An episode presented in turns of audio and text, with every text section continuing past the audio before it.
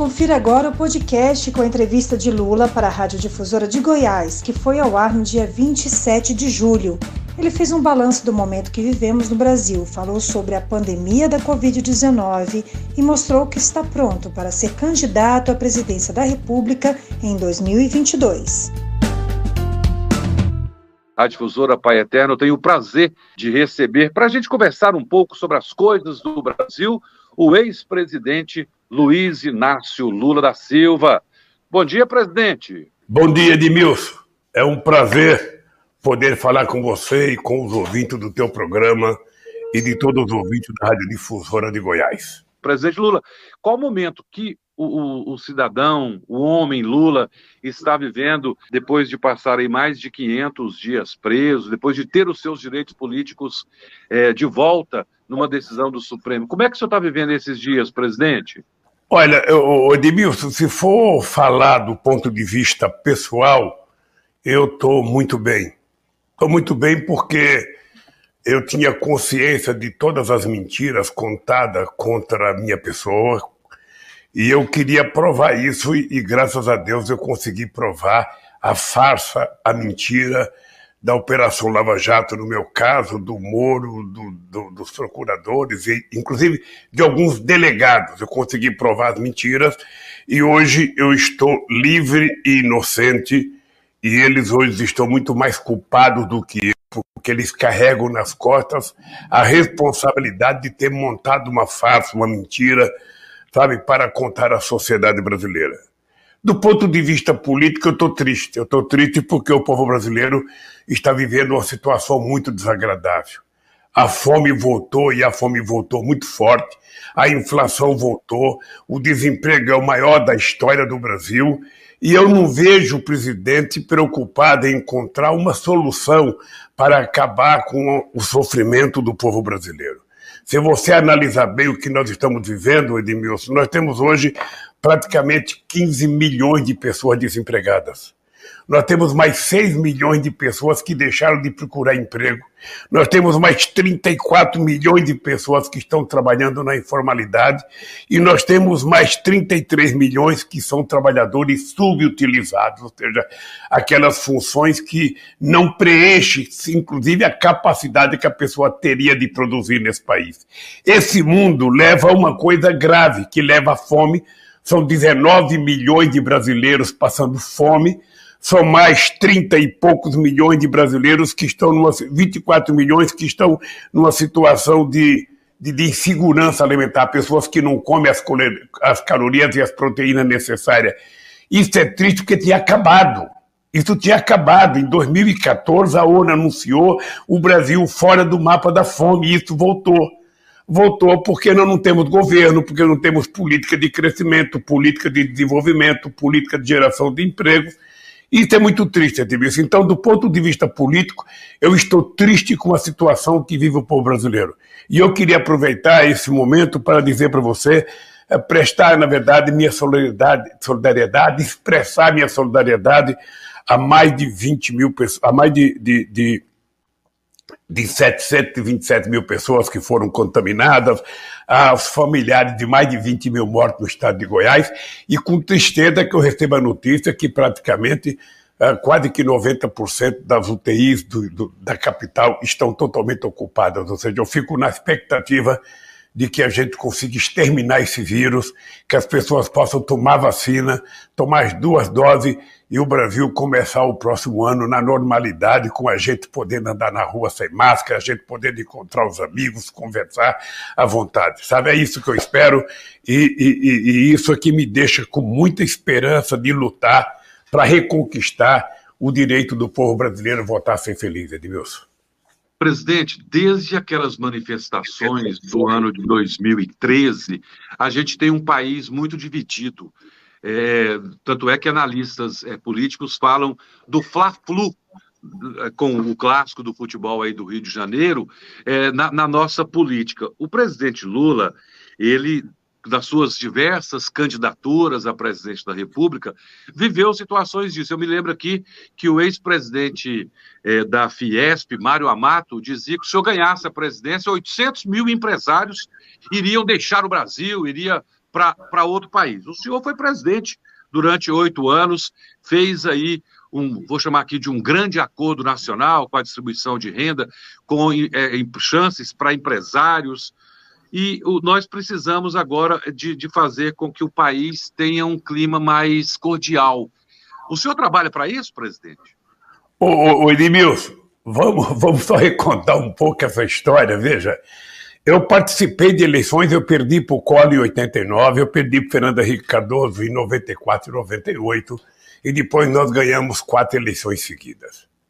Em nenhuma dessas eleições, com exceção da última do Aécio Neves, que pregou ódio contra Dilma, nós tivemos qualquer problema. Eu perdi as minhas eleições, ia para casa me preparar para disputar outras eleições, o Serra perdeu de mim, o Alckmin perdeu, depois perderam para Dilma. Ou seja, num processo democrático de normalidade. Você tem uma disputa democrática, quem perde vai para casa, quem ganha governa. É assim que é a democracia no mundo inteiro.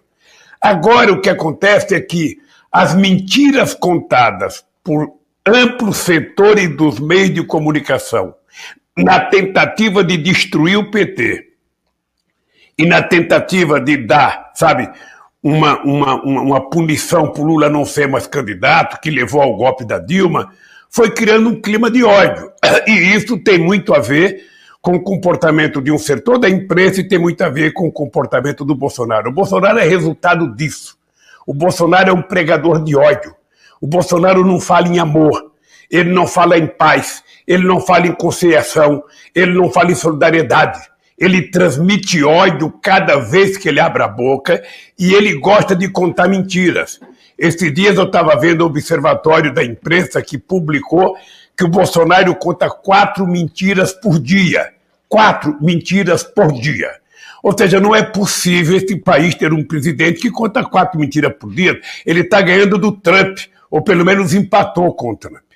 Veja, ah, eu acho que quando as pessoas se dirigem à urna para votar, Edmilson, as pessoas têm que depositar na urna a esperança. O sonho que eles projetam para os próximos anos, eles têm que depositar na urna. No caso do Bolsonaro, uma parte da sociedade foi preparada para colocar ódio na urna, provocações, xingamento, agressões, agressões da mulher, agressões ao trabalhador, agressões aos negros, agressões aos índios, o desmatamento, o desinvestimento em ciência e tecnologia nas universidades. Veja que vergonha, Edmilson. O Enem deste ano teve menos gente do que o primeiro Enem que nós fizemos, há 10 anos atrás. Nós chegamos a 9 milhões e 200 mil jovens inscritos no Enem. Neste Enem de agora só teve 4, mil, 4 milhões de jovens. Então, é isso que tem transmitido essa, essa corrosão na política brasileira. Uma outra coisa, Edmilson, para ficar claro aos nossos ouvintes de Goiás, é o seguinte: veja, não existe política que não tenha polarização. Você sabe que em Goiás a política é polarizada há muitos anos entre o PMDB, a ex-Arena, entre um partido mais progressista e um partido mais conservador. A vida inteira é assim em Goiás. A vida inteira. A vida inteira foi assim em São Paulo. Era todo mundo contra o Maluf. Sabe? A vida inteira no Brasil. Olha, isso é na Alemanha, na França, nos Estados Unidos. O que, que acontece? Você tem o Bolsonaro, que é o presidente da República, e ele, obviamente, que quer se manter no cargo, e você tem todos os outros partidos que têm direito de querer ter candidato para chegar para dentro da República. Ora, o fato de eu estar de volta à política brasileira e ter muitas possibilidades, pelo menos é o que aponta a pesquisa, de ganhar as eleições, de ir para o segundo turno, ora, o que, que acontece? Aí a imprensa, que não quer que o Lula volte, começa a criar a ideia sabe, da radicalidade, da, da, da, da, da, raiva, do ódio entre dois partidos políticos, a polarização entre Lula e Bolsonaro. Não, veja, vai ter polarização entre Lula e Fernando Henrique Cardoso, já teve, entre Lula e Serra, que já teve, entre Lula e Collor, que já teve. Sempre vai ter polarização. As pessoas que querem evitar a polarização se candidatem. Se candidatem, ou seja, não fiquem inventando uma história de uma terceira via porque para mim pode ter quantas vias for necessário. O que é importante, se você tem um partido político e você está incomodado, você lança um candidato a presidente. Vamos ter seis, sete, oito, nove, dez. Você está lembrado de 89, Edmilson? 89 eu disputei com o doutor Ulisses Guimarães, com o doutor Leonardo de Moura Brizola, com o doutor Aureliano Chaves, que era vice-presidente, com o doutor Mário Covas, com o doutor Roberto Freire, com o doutor Enéas, com o doutor Afif, com o doutor Collor, e eu fui para o segundo turno. E com o Marronzinho. Então, cada né? partido que está incomodado lance candidato. O senhor disputou com o Marronzinho também naquela eleição, viu, presidente? Na eleição de 89. Ah, tinha um marronzinho também na eleição. Tinha um marronzinho. Tinha 12 candidatos, Edmilson, 12 candidatos. 12 personalidades políticas desse país, e eu entrei com um azarão. Eu era um metalúrgico que nem eu acreditava que eu ia ser candidato. Quando me lançaram, eu tomei um susto. Olha, e fui para o segundo turno, e depois, você sabe que eu não ganhei aquelas eleições, sabe? Por N coisas, mas uma delas foi a manipulação que a Rede Globo de televisão fez do último debate. Você está lembrado dessa famosa história. Ou seja, então, depois nós ganhamos as eleições, os empresários não foram embora como previu o Maramato. Eu hoje tenho orgulho de dizer, Demilson, nunca os empresários tiveram tanta, tanta possibilidade de ganhar dinheiro como no meu governo, e nunca os trabalhadores foram tão bem tratados como foram no meu governo. Você sabe que foram gerados 22 milhões de empregos de carteira assinada. Você sabe que as pessoas, o salário mínimo teve 74% de aumento real acima da inflação. Nós legalizamos a vida do emprego doméstico nesse país. Nós garantimos a sustentabilidade do pequeno e médio produtor rural desse país, que é quem produz quase 70% do nosso alimento, num clima de paz. Você está lembrado que eu criei um Conselho de Desenvolvimento Econômico e Social sabe, que tinha mais de 100 pessoas que se reuniam comigo e que a gente decidia a política pública. Tinha grande fazendeiro, tinha pequeno trabalhador rural, tinha gente da Contag, tinha gente do Sem Terra, tinha índio, tinha padre, tinha banqueiro, porque eu não era presidente de mim mesmo, eu era presidente do Brasil e eu tinha que conversar com a sociedade brasileira para governar esse país. Hoje nós temos um presidente que não conversa. Então, veja, eu, eu não estou preocupado com a polarização, porque o que está em disputa hoje, Edmilson, o que está em disputa é uma candidatura que representa a democracia e uma candidatura que representa o autoritarismo, o milicianismo, o fascismo, a antidemocracia. É isso que está em jogo nesse país, nesse instante. Sabe, quem quiser ajudar, que se candidate para a gente poder derrotar o fascismo nesse país e votar a ter um país democrático, respeitado no mundo inteiro, com relações com o mundo inteiro, coisa que nós não temos hoje. Nós temos um presidente isolado, porque o único presidente que ele gostava e que ele lambia as botas era o Trump. O Trump perdeu as eleições nos Estados Unidos, ele não tem com quem conversar. Ele não conversa com o Uruguai, não conversa com o Paraguai, não conversa com a Argentina, não conversa com o Chile, não conversa com a China, não conversa com a Índia, não conversa com a Rússia, não conversa com, com o Biden, ou seja, é um homem isolado, é um eremita governando sabe, um país do tamanho do Brasil. Portanto, nós precisamos colocar um fim nisso e colocar alguém civilizado, alguém com sentido humanista, alguém que pensa e reconhece a palavra amor, alguém que queira distribuir livros ao invés de distribuir armas, alguém que queira distribuir emprego, gerar emprego, gerar, sabe, riqueza para esse país e para esse povo.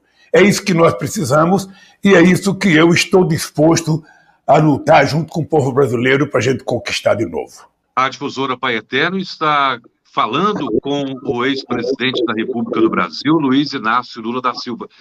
Presidente, é, o senhor falou aí que o, quem tiver um projeto, quem achar que tem a colaborar, que saia candidato. Mas o senhor disse também da necessidade da gente ter união aqui no Brasil.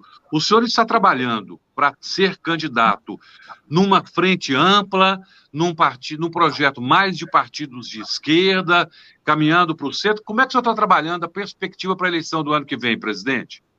Ô, ô Edmilson, deixa, deixa eu te dizer uma coisa para ver se a gente consegue fazer com que o povo entenda o que eu quero dizer e você me ajuda nisso aqui, que é o seguinte. Veja, a, a primeira coisa que você tem que ter consciência é que os problemas do Brasil e as soluções que o Brasil precisa, é necessário mais que um partido político e mais que um presidente da República. É preciso que tenha muitos movimentos da sociedade na perspectiva de encontrar uma solução que envolva trabalhadores e empresários, que envolva políticos e não políticos, que envolva igreja católica igreja evangélica, que envolva todo mundo. Porque o problema é de todo mundo e a solução também passa por todo mundo. Ora, o ideal é que você consiga construir uma frente política não apenas capaz de ganhar, mas capaz de governar. Porque depois você precisa governar. Eu vou te falar uma coisa que aconteceu com o presidente Bolsonaro. Você veja, o Bolsonaro ganhou umas eleições fazendo os discursos bravata, era muita bravata, sabe? Ele foi derrotado na questão da pandemia. Ele hoje se coloca como o mais incapaz presidente da história do mundo no cuidado da pandemia. Ele não respeitou o coronavírus, ele disse que era uma gripezinha, ele não levou a sério a medicina, não levou a sério a ciência, não levou a sério as recomendações da Organização Mundial da Saúde e praticou no Brasil um desastre são quase 20 milhões de pessoas vitimadas e são efetivamente 551 mortes. E uma parte dessa morte precisa ser jogada nas costas dele porque ele deveria ter tomado a providência antes de ter chegado aqui o coronavírus, porque tinha nascido na China, passou pela Itália. Ele poderia ter, ter montado um comitê de crise, ter chamado o ministro da Saúde que entendesse de saúde, ter chamado o secretário de Estado, ter chamado os cientistas, criar um protocolo de informação para a sociedade e, ao mesmo tempo, comprar a vacina quando foi oferecido vacina que ele não quis comprar porque ele não acredita na vacina, ele acredita na cloroquina. É isso. Então, esse cidadão cometeu um desastre sanitário nesse país que a gente sabe, vai ter noção do que vai acontecer no futuro. Ele vai carregar nas costas boa parte das pessoas que morreram nesse país. Segundo, a questão da fome. Gente, não é possível não é possível, a gente tinha acabado com a fome, a fome voltou. Tem gente comprando um pé de galinha para fazer sopa. Tem gente comprando dois pés de galinha, pescoço de galinha. Tem gente indo no açougue procurar osso porque não tem dinheiro para comprar meio quilo de carne de segunda. Como é que a gente pode viver numa situação dessa? A inflação está comando quente. Ontem, por exemplo, o arroz subiu 48%, o feijão subiu 22%, a carne subiu 38%, o leite subiu 11% e o gás de cozinha. O gás de cozinha que alguns estados está mais de 100, está mais de 100 reais, subiu 24%. E nós temos hoje o povo cozinhando em lata no meio da rua, cozinhando em pedra, sabe? Não é, Edmilson, não é, não, é, não é aceitável. Enquanto ser humano, não é possível a gente ver um país que tinha chegado à sexta economia do mundo virar o que o Brasil está virando. Eu, eu poderia dizer uma coisa até para o estado de Goiás. Veja, veja uma coisa extraordinária. Este estado é um grande produtor agrícola. Esse estado, obviamente, que tem uma produção extraordinária, tem gente de muita qualidade trabalhando, Veja, o agronegócio está vivendo um momento excepcional e veja a contradição. No ano em que o agronegócio vive o melhor momento, sabe, da sua produção, da sua exportação, é o ano que a gente tem mais fome no Brasil. Ou seja, não é que falta alimento no Brasil, falta dinheiro para as pessoas comprarem alimento. No Brasil e em outra parte do mundo, porque são quase 800 milhões de pessoas que ficam com fome. E o que, que faz o Bolsonaro? Ele briga com a China. Imagina se um dia a China resolvesse dizer: eu não vou comprar mais soja, não vou comprar mais milho do Brasil, não vou comprar mais minério de ferro. O que iria acontecer com o Brasil? Então, o presidente precisa aprender a respeitar, a conviver com os outros, a sentar numa mesa e conversar com as pessoas, que foi isso que nós fizemos muitas vezes, Edmilson. Então, veja, o Brasil está efetivamente desgovernado. O presidente não fala uma palavra como governador. Ou seja, quem está governando o Brasil é o Guedes e quem está governando o Brasil é o presidente da Câmara. O presidente hoje é uma rainha da Inglaterra. Ele vive para falar bobagem no ser fake news. E agora inovou, está dando entrevista no rádio. Eu acho que ele está copiando, porque eu faço isso há muitos anos. Eu acho que ele resolveu copiar as entrevistas que eu dou desde quando eu era presidente da República. Eu acho melhor ele dar entrevista do que ficar mentindo a partir das 5 da manhã, fazendo fake news. Porque não é só ele, é ele e a família. É ele e os filhos.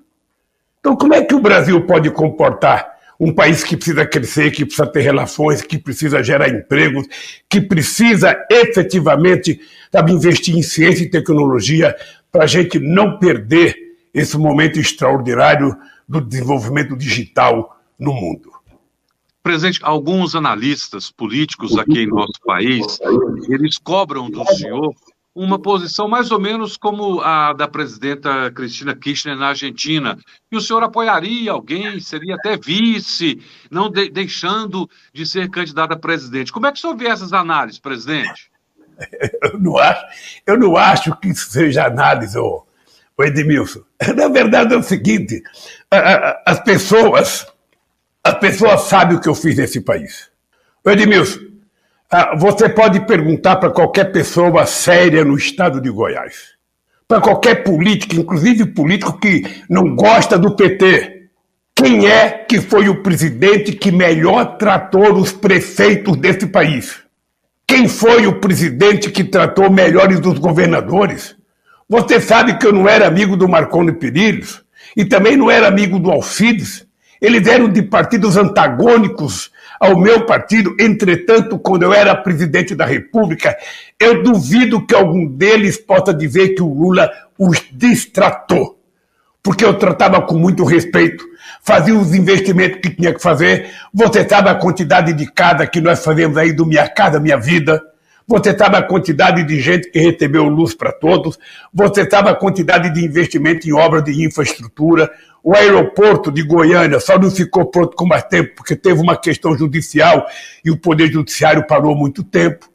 Eu nunca olhei de que partido era o governador ou o prefeito. Eu tratava todo mundo com muito respeito, porque eu estava pensando era no povo brasileiro, não era no, no governador, não era no prefeito. Hoje não é assim. Hoje você tem um presidente que não gosta, sabe, do governador do Nordeste, não gosta do governador de São Paulo, não gosta do governador do Rio Grande do Sul. De quem que ele gosta? Ele gosta dele e do fake news dele. É como se fosse um masoquista, sabe? Só gosta dele. Então, Edmilson, eu acho que as pessoas que acham que eu não deveria ser candidato, que eu deveria ser candidato a vice, sabe, são pessoas que sabem o seguinte: olha, como é que eu vou falar mal do Lula? Eu não posso falar mal do Lula, então é o seguinte: ele, eu vou pedir para ele ser candidato a vice. Só falta eu me indicar, só falta eu me indicar quem que eles querem que seja o candidato a presidente. Então é o seguinte, é o seguinte, eu, eu ainda não decidi se sou candidato. Ainda não falei para ninguém que sou candidato. Eu posso ser candidato. É muito difícil alguém que está na situação que eu estou nas pesquisas da opinião pública não seja candidato. É muito difícil. Então, eu, eu, eu penso que ah, nós estamos no começo de um debate, isso vai, decidido, vai ser decidido só o ano que vem, sabe? e nós vamos construir a nossa campanha. Nós vamos construir. Eu, sinceramente, sabe, queria te dizer o seguinte: olha, se o ano que vem eu tiver com a vontade que eu estou, com a energia que eu estou e com o tesão que eu estou para fazer política, com a vontade que eu estou de recuperar o tempo perdido, porque eu poderia ter sido, ter, ter, sido presidente em 2018, inventaram uma quantidade de mentira para evitar. Como eu não me acovardei eu tomei a decisão de brigar porque eu tinha que provar que eu estava certo e que errado era quem me condenou, está provado. Graças a Deus, a verdade venceu. Então é o seguinte, eu estou, sabe, me preparando para enfrentar uma nova empreitada. No momento certo eu vou decidir. E quem vai decidir se eu sou candidato ou não é o meu partido, são os partidos aliados que a gente vai tentar construir. Uh, uh, e se eu não puder ser candidato, eu vou dizer que eu não sou candidato. Agora é o seguinte: é o seguinte: quem está pedindo para ser candidato a vice deveria se lançar candidato a presidente. Deveria se lançar candidato a presidente porque o Brasil é o único país que as pessoas, ao invés de indicar o melhor, as pessoas ficam tentando evitar, sabe, que o melhor ganhe. Então, como eu tenho um legado na história desse país, e você sabe da relação que eu tive com o nosso saudoso ex-prefeito Paulo Garcia, da, da, da, relação civilizada que eu tive com os governadores de Goiás, inclusive com o Íris, quando era prefeito. Ou seja, eu vou manter essa política tentando vender para a sociedade a ideia de que a gente pode trazer a esperança de volta, a gente pode trazer o emprego de volta, a gente pode trazer o direito de tomar café, almoçar e jantar todo santo dia, a gente pode trazer o direito das pessoas poderem viajar com as suas famílias na época das férias, que as pessoas possam comprar um presentinho na época do Natal, no aniversário de uma criança. É o seguinte, eu só quero, eu só quero contribuir para que esse povo sinta o prazer, o orgulho, de viver neste país imenso que nunca, nunca, com exceção do nosso governo, teve a chance de viver dignamente. É por isso que há, há uma, certa, uma certa coisa que eu não consigo explicações, Edmilson, é o seguinte: por que, que as pessoas, depois do nosso governo, por que, que eu saí do governo com 87% de bom e ótimo depois de oito anos de mandato? E algumas pessoas não gostam de mim. Então só pode ser porque nós demos direito sabe, aos pobres de entrar na universidade. E você sabe quantas escolas técnicas nós fizemos no estado de Goiás. Você sabe a expansão que nós fizemos na universidade. Você sabe a quantidade de política de inclusão social que nós fizemos. Então, tem gente que não gosta porque esse país ainda tem uma elite econômica com a mentalidade escravista. E eu quero combater isso, combater com muita força, porque esse país tem que ser democrático, esse país tem que ser de todos, esse país não pode ser de quem tem dinheiro, esse país tem que ser do povo brasileiro. Presidente, o senhor citou aí alguns políticos aqui de Goiás. Vamos falar um pouquinho aqui do nosso estado de Goiás. Qual que é o projeto do PT para a eleição do ano que vem em Goiás? Candidatura própria, fazer aliança, dar um palanque forte para a candidatura de Lula? Qual que é o projeto do partido para o estado de Goiás? Olha, eu, eu não tenho autoridade, Edmilson, de falar do projeto do estado de Goiás, porque nós estamos com um grupo de trabalho chamado GTA, que está trabalhando para mapear a situação do PT em cada estado do país. Pelas informações que eu tenho, o PT de Goiás está trabalhando Primeiro, para montar um palanque para disputar as eleições no Estado, possivelmente com a construção de uma aliança política que eu não sei quem é. A única coisa que eu sei é que o Caiado é o adversário principal e que nós vamos tentar juntar as forças possíveis de ser juntadas, sabe, da esquerda e do centro para disputar as eleições com o Caiado e fazer com que o Estado volte a ser democrático, ser governado de forma mais democrática possível. Então, eu acho que é isso. E, obviamente, que nós vamos tentar construir um palanque que me permita ter o máximo de apoio possível no Estado se eu for candidato. Se eu não for candidato, quem for o candidato vai trabalhar para construir essa, essa força política e esse apoio político. Por enquanto, não está definido mas eu acho que a gente vai construir uma força política forte no estado de Goiás para disputar as eleições e o candidato pode não ser do PT, o candidato pode ser de outro partido político. Quem sabe logo, logo você tenha novidade, porque, pelo que eu sei, os companheiros do PT e as companheiras estão conversando com muita gente aí em Goiás para ver se consegue construir uma aliança política. Presidente Lula, é, o senhor já está começando a pensar é, em alguns nomes que possam compor a chapa com o senhor, como o senhor gosta de falar, caso o senhor resolva ser candidato a presidente. Nós esperamos uma dobradinha igual aquela que o senhor fez, o Lula presidente, um empresário de vice-presidente? Olha, você sabe que o candidato a vice-presidente tem que ser um parceiro, tem que ser uma pessoa em quem você confia, tem que ser uma pessoa que você tenha, sabe, a certeza que você vai dormir à noite e que ele não estará, sabe, tramando um golpe contra você. Tipo, tipo, tipo, tipo Temer, presidente? Tipo que não, o Temer veja, fez eu, presidente eu acho, eu, acho, eu acho que um pouco tipo Temer. Porque eu, pessoalmente, eu pessoalmente conversei várias vezes com o Temer e eu fiquei constrangido com o golpe. Ele não precisava ter participado daquilo, era uma coisa feia o que ele fez, ele não precisava passar para a história como um golpista, mas passou. Lamento, lamento profundamente. Foi uma decisão dele, uma decisão do grupo dele, sei lá o quê. Então eu tenho que escolher um vice que seja uma pessoa que seja que eu possa compartilhar, sabe, o governo com ele, compartilhar de verdade, participar de todas as reuniões do presidente da República, viajar representando o presidente da República em muitas, em muitas regiões do, do mundo, sabe, representar o presidente da República em muitos debates internos, conversar com a sociedade e participar das decisões que o presidente vai participar. Sabe, um vice que seja uma espécie de uma, uma figura capaz de dar complementariedade ao exercício da função de governo, porque normalmente o vice desaparece. Né? Normalmente o vice desaparece, o vice vai, vai sabe, no, no, dia da bandeira, vai no dia do feriado do Estado, vai na missa. Não, eu quero um vice atuante, eu quero um vice para compartilhar comigo a governança do país. E aí, meu caro, como eu soube escolher o Zé Alencar, você não tem noção como é que eu escolhi o Zé Alencar.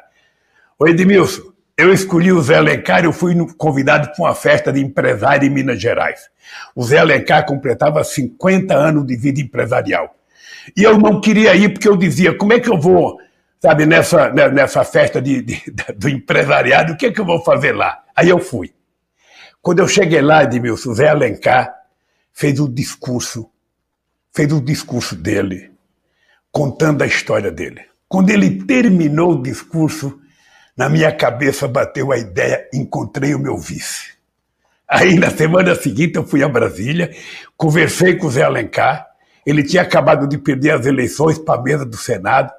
Conversei com o Zé Alencar, ele aceitou, pedi para ele trocar de partido, ele trocou de partido, e eu posso te dizer uma coisa: ninguém, ninguém jamais terá um vice da qualidade ética, da competência, sabe, do Zé Alencar. O Zé Alencar era, era um homem da mais extraordinária competência empresarial, competência ética, moral e companheiro. Nós éramos parceiros até para tomar uma cachaçinha mineira, sabe? E comer um torresmo. Nós éramos, sabe? Eu não sei se aí em Goiás, aí, em Goiás tem muita tradição mineira também, né? O pequi é bom, mas um torresminho, sabe? É muito bom também. E os Alencar era bom. Então, sabe, eu, eu vou procurar uma pessoa, se eu for candidato, que seja mais ou menos uma pessoa que eu gosto, uma pessoa que a sociedade confie e uma pessoa que eu possa dormir tranquilo sabendo que ele está fazendo o bem do país. É isso. Presidente Lula, para a gente terminar, o Brasil tem jeito, presidente? Tem jeito. O, o, Brasil só não tem jeito se a pessoa tiver incompetência. Ô, Edmilson, lembra que quando eu cheguei na presidência em 2003, as pessoas diziam que o Brasil estava quebrado que o Brasil não tinha jeito, que o Brasil não tinha recuperação. O Brasil devia 30 bilhões de dólares para o FMI. O Malan ia todo final de ano para o Washington pegar dinheiro para fechar as contas no Brasil. A inflação estava 12%, o desemprego estava crescendo, as pessoas diziam: ah, não tem jeito, Lula não vai conseguir, o Brasil está quebrado. O que, que aconteceu? O que, que aconteceu com esse país? Primeiro eu juntei todo mundo que tinha que juntar, porque não era só da minha responsabilidade de governar. Juntei todo mundo. Conversei com todos os segmentos da sociedade que você pode imaginar, Edmilson. Não teve uma pessoa que quisesse conversar ou que eu necessitasse conversar que eu não tivesse chamado para conversar. Construir uma coisa chamada credibilidade. E dei às pessoas previsibilidade do que iria acontecer nesse país comecei a viajar o mundo para o Brasil ser reconhecido a nível internacional e o Brasil passou a ser protagonista internacional. Você está lembrado que quando eu fui presidente, eu fui o único presidente da história do Brasil que participei de todas as reuniões do G8. Todas. Você está lembrado que eu ajudei o Bush a criar o G20 para enfrentar a crise de 2008 e 2009. Você está lembrado que eu disse que a crise era uma marolinha no Brasil e que eu ia enfrentá-la de peito aberto. E ela foi uma marolinha porque ela durou apenas um ano no Brasil. E quando eu deixei o mandato, a economia estava crescendo 7,5% ao ano. E o comércio estava crescendo quase que 16% no varejo. Esse país estava pujante, esse país estava extraordinário. E o que é mais importante é que nós deixamos 370 bilhões de dólares de reserva. Pasme, o Brasil devia 30 bilhões ao FMI. Nós pagamos o FMI, emprestamos dinheiro para o FMI depois da crise de 2008 e deixamos 370 bilhões de dólares para que o governo brasileiro tivesse garantia de trabalhar tranquilamente. E esse país só não quebrou de lá para cá por causa das reservas que nós deixamos lá.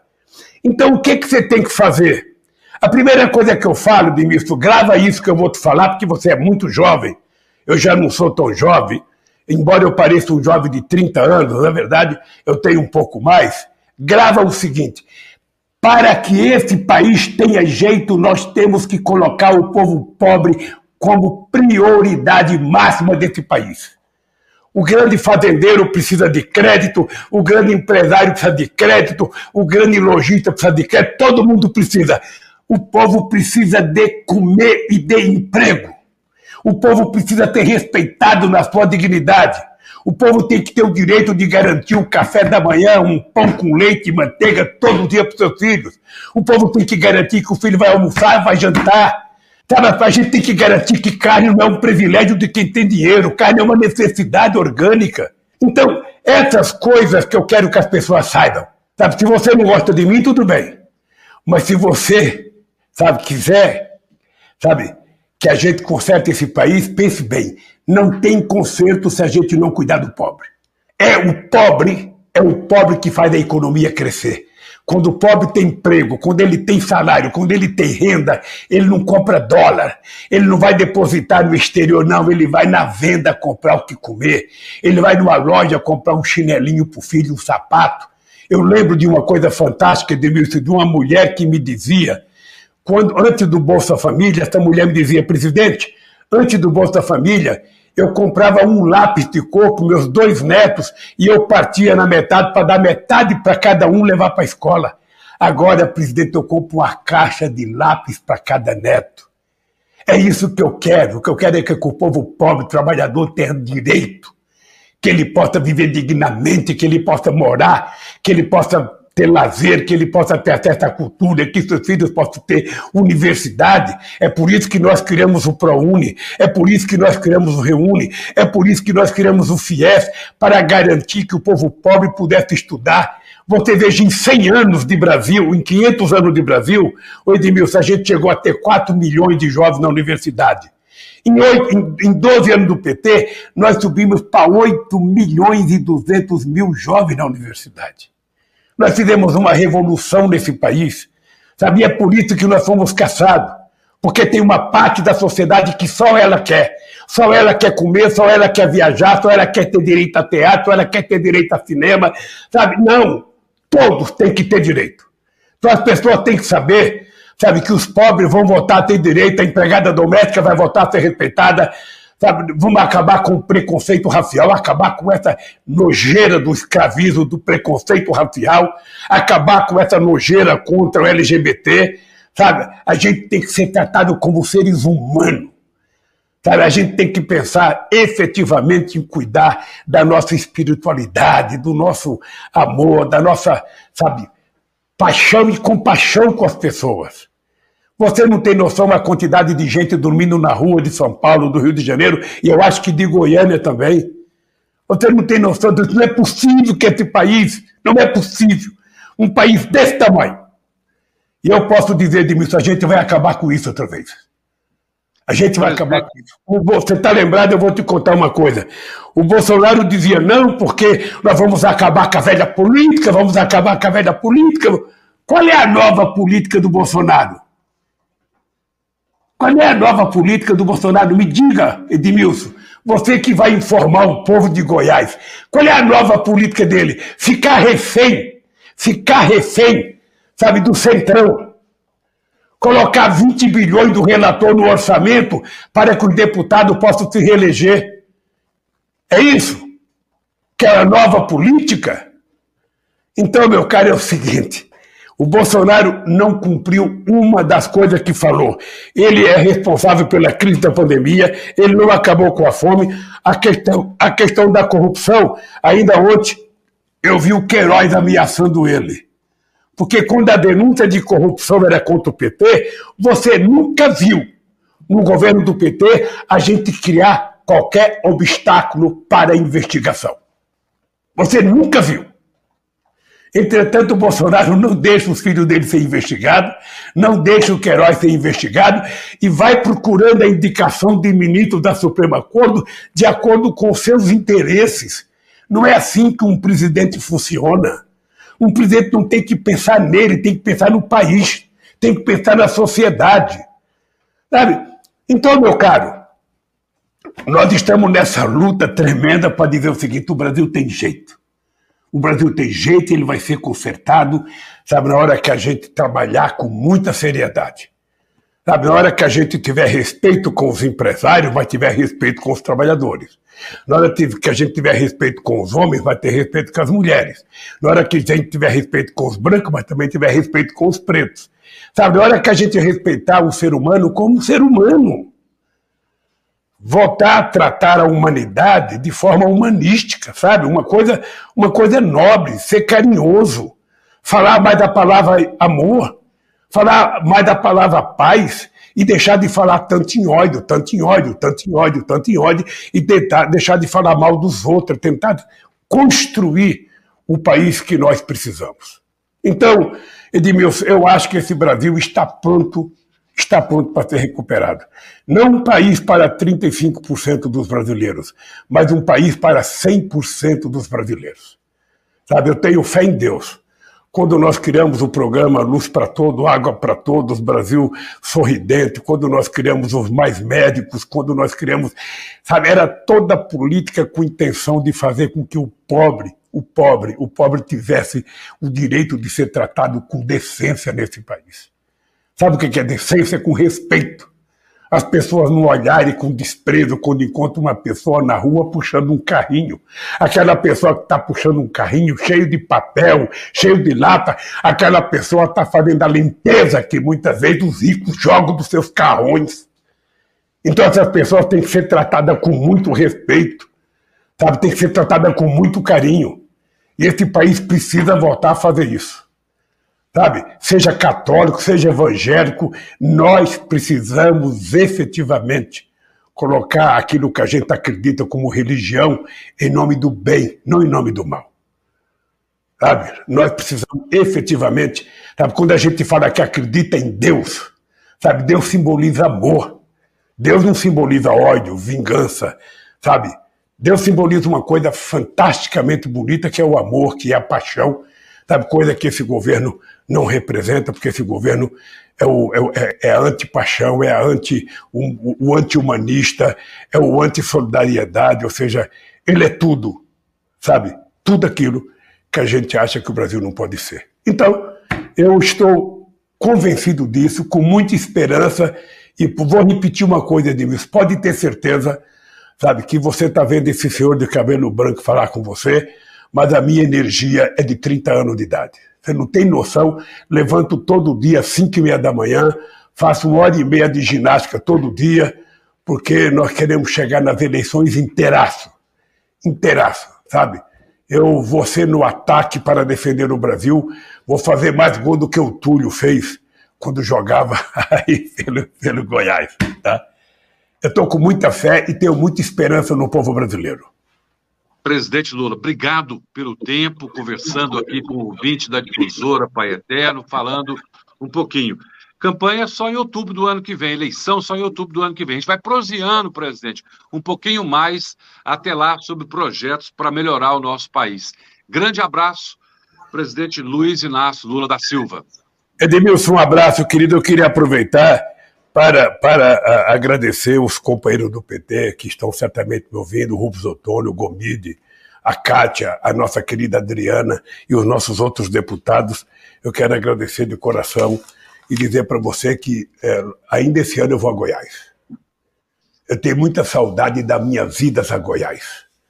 Sabe, fazer uma manifestação, eu estou esperando ver se a gente pode fazer uma manifestação sem máscara, como eu estou mais jovem, como eu estou me cuidando, você veja que eu estou até mais bonito, eu preciso. E aí, quando eu não precisar de máscara para as pessoas me verem, sabe, inteiro. Tá bem? Um abraço, Edmilson. Um abraço e obrigado. Estou à disposição. Vamos prosseando. Presidente Luiz Inácio Lula da Silva falou conosco aqui na difusora Pai Eterno, fazendo um balanço aí da atual situação que a gente vive no Brasil, uma situação preocupante ainda da pandemia, mostrando aí que está pronto para ser candidato à presidência da República.